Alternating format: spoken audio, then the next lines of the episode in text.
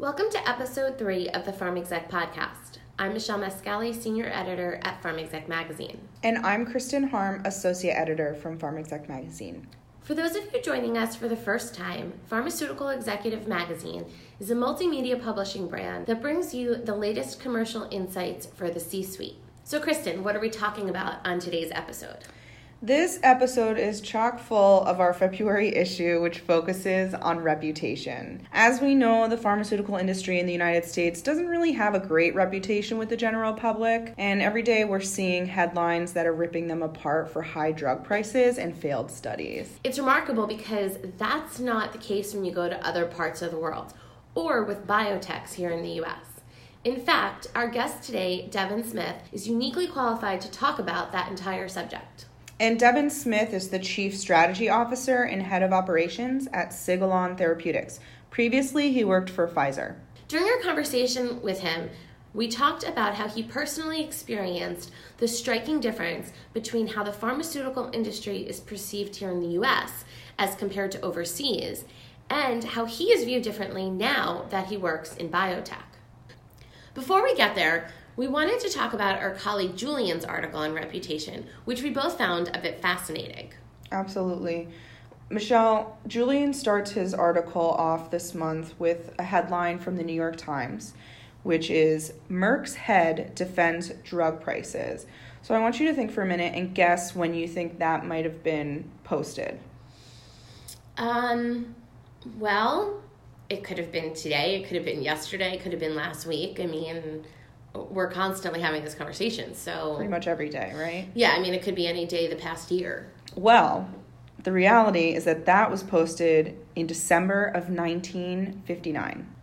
So for, what is it, almost 60 years, we've been having this pretty much same conversation about reputation and defending drug prices. And it hasn't really changed much. No, I mean, that headline, when I first read Julian's article, I thought that headline was recent. Right.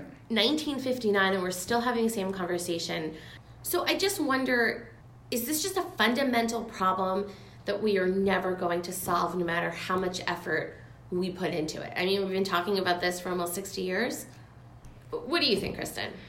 I think the industry needs to start focusing its energy and efforts on what we do best, talking about R&D and reporting new drug therapies, et cetera, which we're doing, but sort of just leaving that idea of reputation aside. And then eventually our reputation will, hopefully organically suss itself out, right?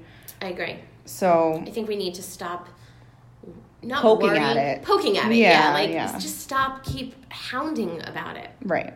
Listeners, we want to know what you think about this. Send us a tweet at PharmExec. Let us know if you think that this is a fundamental issue that we're never going to solve, or should we continue talking about it? What do you guys think? Let us know. And when we get back, we're going to talk with Devin Smith.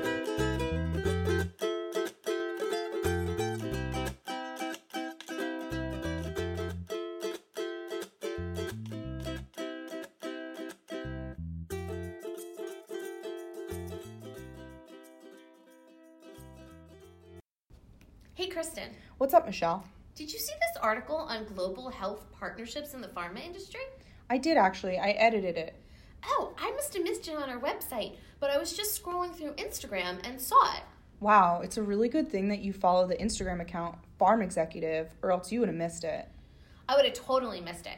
That's why I follow Pharm Executive on Twitter, on Instagram, on YouTube, and all of our other social media channels, which can be found at pharmexec.com.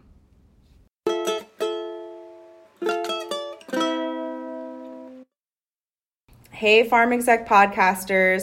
Today we have Devin Smith, who is the Chief Strategy Officer and Head of Operations for Sigilon Therapeutics, which is a startup based in Cambridge, Massachusetts. Hi, Devin. Thanks for joining us today. Oh, hi. Thanks for having me. So the reason why we asked Devin to be on the podcast today is because, as you know, our February issue is all about reputation of the pharma industry.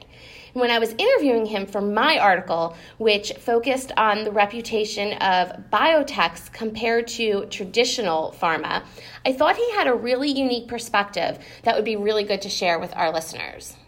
Devin, can you briefly tell us about Sigilon and a little bit more about what you do there? Yeah, no problem. So Sigilon Therapeutics was founded based on technology developed in Bob Langer and Dan Anderson's labs at MIT, where they had developed over the course of a decade a library of small molecules that prevent the foreign body response when these molecules are applied to biomaterials. So this is really a core part of our platform. Combined with a proprietary engineered cell line, we combine these two to create capsules that contain these engineered cells that can express high levels of therapeutic proteins for implant into patients so we can provide long-term therapeutics. Living therapeutics is what we call them. And so my current role at Sigilon is helping both develop and execute on the strategy, but in addition to that, really focus in on helping drive our programs forward. So right now, I've got responsibility for project management, IP, as well as regulatory and some other functions to really help sort of drive our pipeline forward as quickly as we can to execute on our strategy. So you're in a unique position to speak about reputation because you've been involved in multiple sides of this business and in multiple locations. You worked in the States for Pfizer, then worked for them in London, and then back here in the States before moving into biotech. So I want to discuss your observations on how the public perceived pharma and biotech in each of those scenarios. Let's start with when you worked for pharma here and then moved to London. What was that like?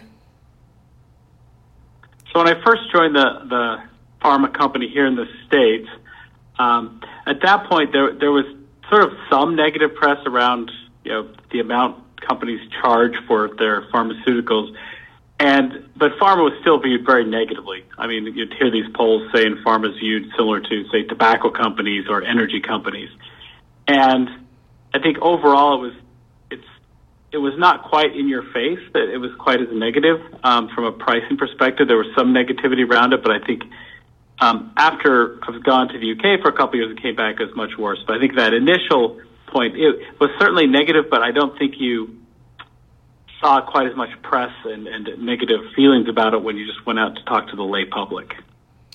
And what was it like in the UK, the reputation of pharma? How is it different, or was it different? So the UK was surprisingly different. I think the first time I really got that feeling was I was actually riding in a cab in London, and the cab driver asked what I did, who I worked for, and when I told him I worked for Pfizer, a pharmaceutical company, he was very positive. He's like, "Oh, I love Pfizer's. Those companies that develop drugs, you guys are doing great things. You're helping people. You're providing, saving lives, et cetera." It's very positive. And that was repeated multiple times when I was in the UK, and having conversations with just the lay public, whether it was the customs folks at Heathrow Airport to cab drivers or people in stores. It was a very positive view overall of the industry because of the benefits of treating and curing and saving lives. And when you came back, what was it like? Was it any worse from when you left? So I think it was worse because I think what really drove a lot of it was you had a couple of you had some bad actors come out with where they had purchased some drugs and then jacked the price up several thousand percentage points. And that obviously was very high in the press a few years back. You also had Gilead's recent launch of their HCV product, which was curative, but it was very expensive. And I think there was a lot of circulating negative press around these pricing.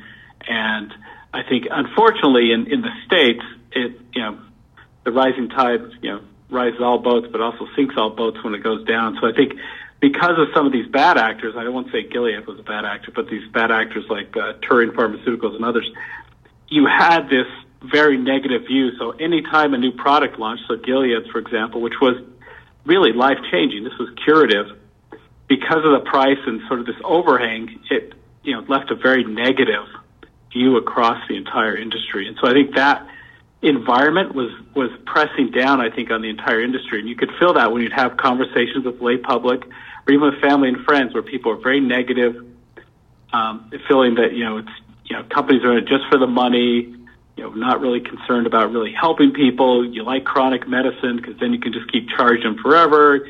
All the things you hear. It's very negative. And when you moved to biotech, what type of reaction from the public have you experienced? So it's interesting because you do have at least biotechs that are new and don't have products on the market. It's kind of viewed like, some of the Silicon Valley type startups. It's very innovative. It's very exciting. There's a lot of promise and potential. So it's viewed very positively, and it's quite an interesting shift. And I think a lot of it is because there's no product, and people don't really see the pricing. They don't see, sort of the actual tangible piece of it, but it's more about the promise and this idea that is so, impressive, and people love that. And I think that's probably one of the big differences, because you do get a very different response if you say you work for a small biotech startup than if you work for a large pharma. And why do you think that reputation of biotech is more positive from the pharma reputation? Is that why the reasons that you were just talking about? I think so. I think a lot of it has to do with the, patients today, when they're sick, they get a medicine. They do incur costs, either co-pays or other payment for the medication they receive. And that's tied to a company, typically a big pharma. And so there is a negative perception because, unfortunately, a lot of the price or out-of-pockets patients experience relative to the actual price. There's a lot more in medicines as opposed to, say, a hospital bill, which can be many thousands of dollars, but the patient only pays a very small subset. So I think that's one driver. A second driver, I think, is that I don't think that big pharma has helped themselves over the years by there has not been a lot of proactive until recently trying to teach the public and educate that this is what we do, this is how we're changing lives, this is, what we have, the research we do. I think that has not happened for a long time, which also didn't help. And I think the third driver is this view that the U.S. is paying for the medications that other countries get on the cheap. And I think that serves as another driver. So I think all those things combined to big pharma really hurt reputation, whereas in small biotech, you don't have a product typically, so you don't have to deal with those elements. And there's also the promise is always quite huge that you could provide a curative or a life-saving therapy to someone, and people really gravitate to that. Do you think that biotech will ever suffer the same public shaming that pharma companies have been experiencing? It's a good question. I think we will find out soon, where you have some of these new innovative gene therapies. So Spark's recently launched therapy for blindness, some of these CAR-T therapies for some of the blood cancers. I think it'll be interesting to watch these as they go and are launched, one around sort of uptake and view of the public around them. Interestingly enough, you haven't seen the big outcry. So we've seen pricing now for Sparks. We've seen pricing for some of the CAR-T therapies.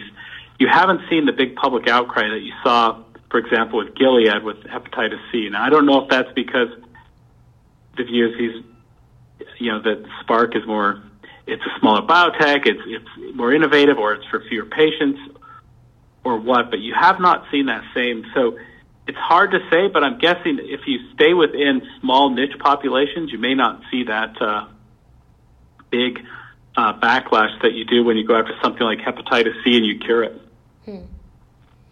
So when we were talking and doing the interview for the magazine, I remember we spoke about how sometimes even family and friends can sometimes give you flack for working in pharma. Kristen and I were just talking about this earlier, actually. So how did you deal with that? I mean, it's got to be really tough. Here you are working on, life-saving drugs and doing all this, and instead getting criticized by some of the people who you're closest to. What's your best advice for our listeners who go to family gatherings and get slammed for working in pharma? And not going to the family gathering is not an option. Sometimes that's the best option. But, I will say, I think it's a great question, and I think there's two approaches, at least I've tried, that have worked fairly well. One is to really speak about how dedicated the folks and scientists that you work with are to really trying to change people's lives. And I'll often bring examples because a lot of times in companies we'll bring in patients who'll come in and talk about a particular therapy that was developed and the impact that's had on their lives. And I think bringing those examples up with family that, look, this medicine didn't exist. This 30-year-old person who had stage 4 cancer would be dead, but instead they're alive today because of this. Those more personal, tangible examples help a lot. The other piece that I found to be helpful is actually talking a little bit about what is the crux of what their issue is. Is the issue that drugs are expensive? Is the issue is someone took some drugs and they ended up dying of the disease anyway?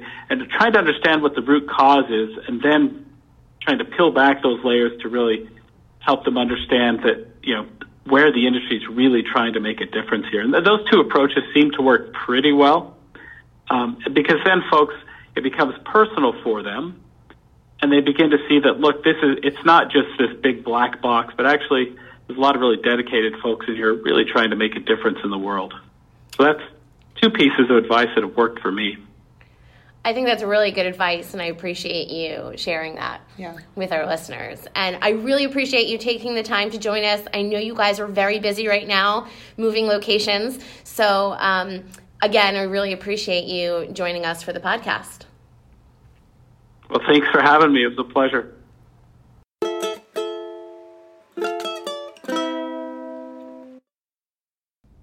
And now it's time for our segment, Leadership Tips from Pharma Execs. This is Devin Smith from Sigilon Therapeutics, Chief Strategy Officer and Head of Operations. Leadership tip is that culture really matters, and it can truly impact the way that your employees behave as well as the success of the company. So culture really matters.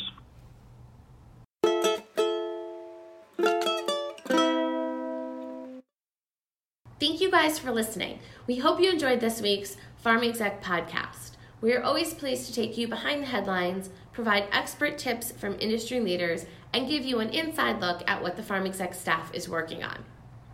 Remember that you can always find us on the web at pharmexec.com, on Twitter at pharmexec, on our new Instagram account at pharmexecutive, and on YouTube, which you can find on our website. The views expressed in this podcast do not reflect the views of Pharma Exec, its parent company, or our advertisers. For editorial questions, please email editorial director lisa.henderson@ubm.com. And for sponsorship opportunities, please email group publisher Todd Baker at todd.baker@ubm.com.